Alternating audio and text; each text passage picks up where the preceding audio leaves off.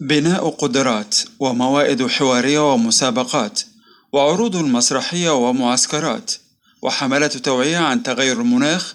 هذه بعض الأنشطة التفاعلية التي تتضمنها قافلة الشباب والمناخ التي أطلقتها يونيسيف مصر بالتعاون مع وزارتي الشباب والبيئة بهدف تمكين النشء والشباب وقيامهم بدور فعال ضمن الجهود الدولية لمكافحة تغير المناخ كما يقول استشاري تغير المناخ بيونيسيف مصر الأستاذ شريف الرفاعي. هو الفان أطلقناه من مكتب يونيسف مصر بالتعاون مع عدد من وكالات الأمم المتحدة والجهات الثانية الشريكة معانا الهدف من الفعاليات دي إن هي توصل لكل الشباب اللي موجودين في مختلف المحافظات في مختلف الأقاليم في مصر. إيه هو تغير المناخ وإيه اللي إحنا ممكن نعمله كشباب عشان الموضوع ده؟ وخلال حفل إطلاق قافلة الشباب والمناخ قال الفنان أحمد حلمي سفير يونيسيف الإقليمي للنوايا الحسنة أصبح تغير المناخ تحديا مهما لا يقل في أهميته عن التحديات الأخرى التي نواجهها في عصرنا الحالي ولا بد من تقدير حجمه والسعي جاهدين لتجاوز مخاطر هذا التغير المناخي. ومضى الفنان أحمد حلمي قائلا مشكلة المناخ إنه هي مشكلة آه، مش ملموسة حاليا.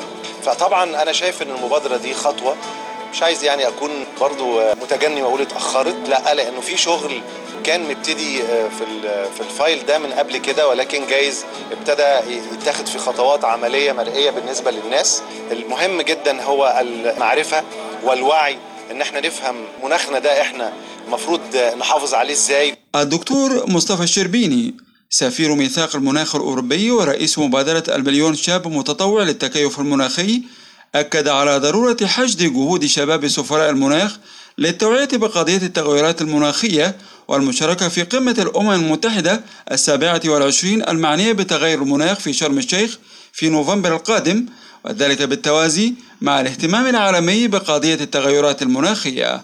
ومضى الدكتور مصطفى الشربيني قائلا لما عملنا مبادرة المليون شاب استهدفنا العادات اليومية واللي هي بتطلق مزيد من غازات الاحتباس الحراري. يعني بعض العادات اللي بيعملها الفرد آه، بتأثر على المجموع الكلي للغازات المنبعثة. ويمكن الأمم المتحدة صنفت العادات والأنشطة المنزلية إنها بتطلق حوالي 50% تقريبا من غازات الاحتباس الحراري.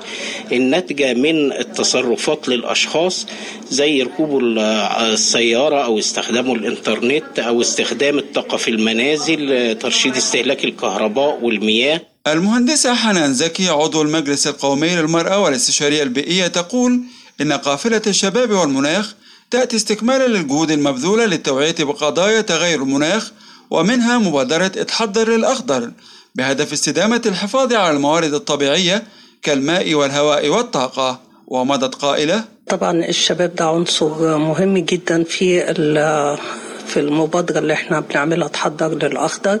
آه، الشباب أصلا يعني هو قاطرة المستقبل وهو قادة المستقبل فيما والمبادرة أصلا اللي إحنا بنعملها تحضر للأخضر دي أو التخفيف أو الت- التكيف مع التأثيرات المناخية.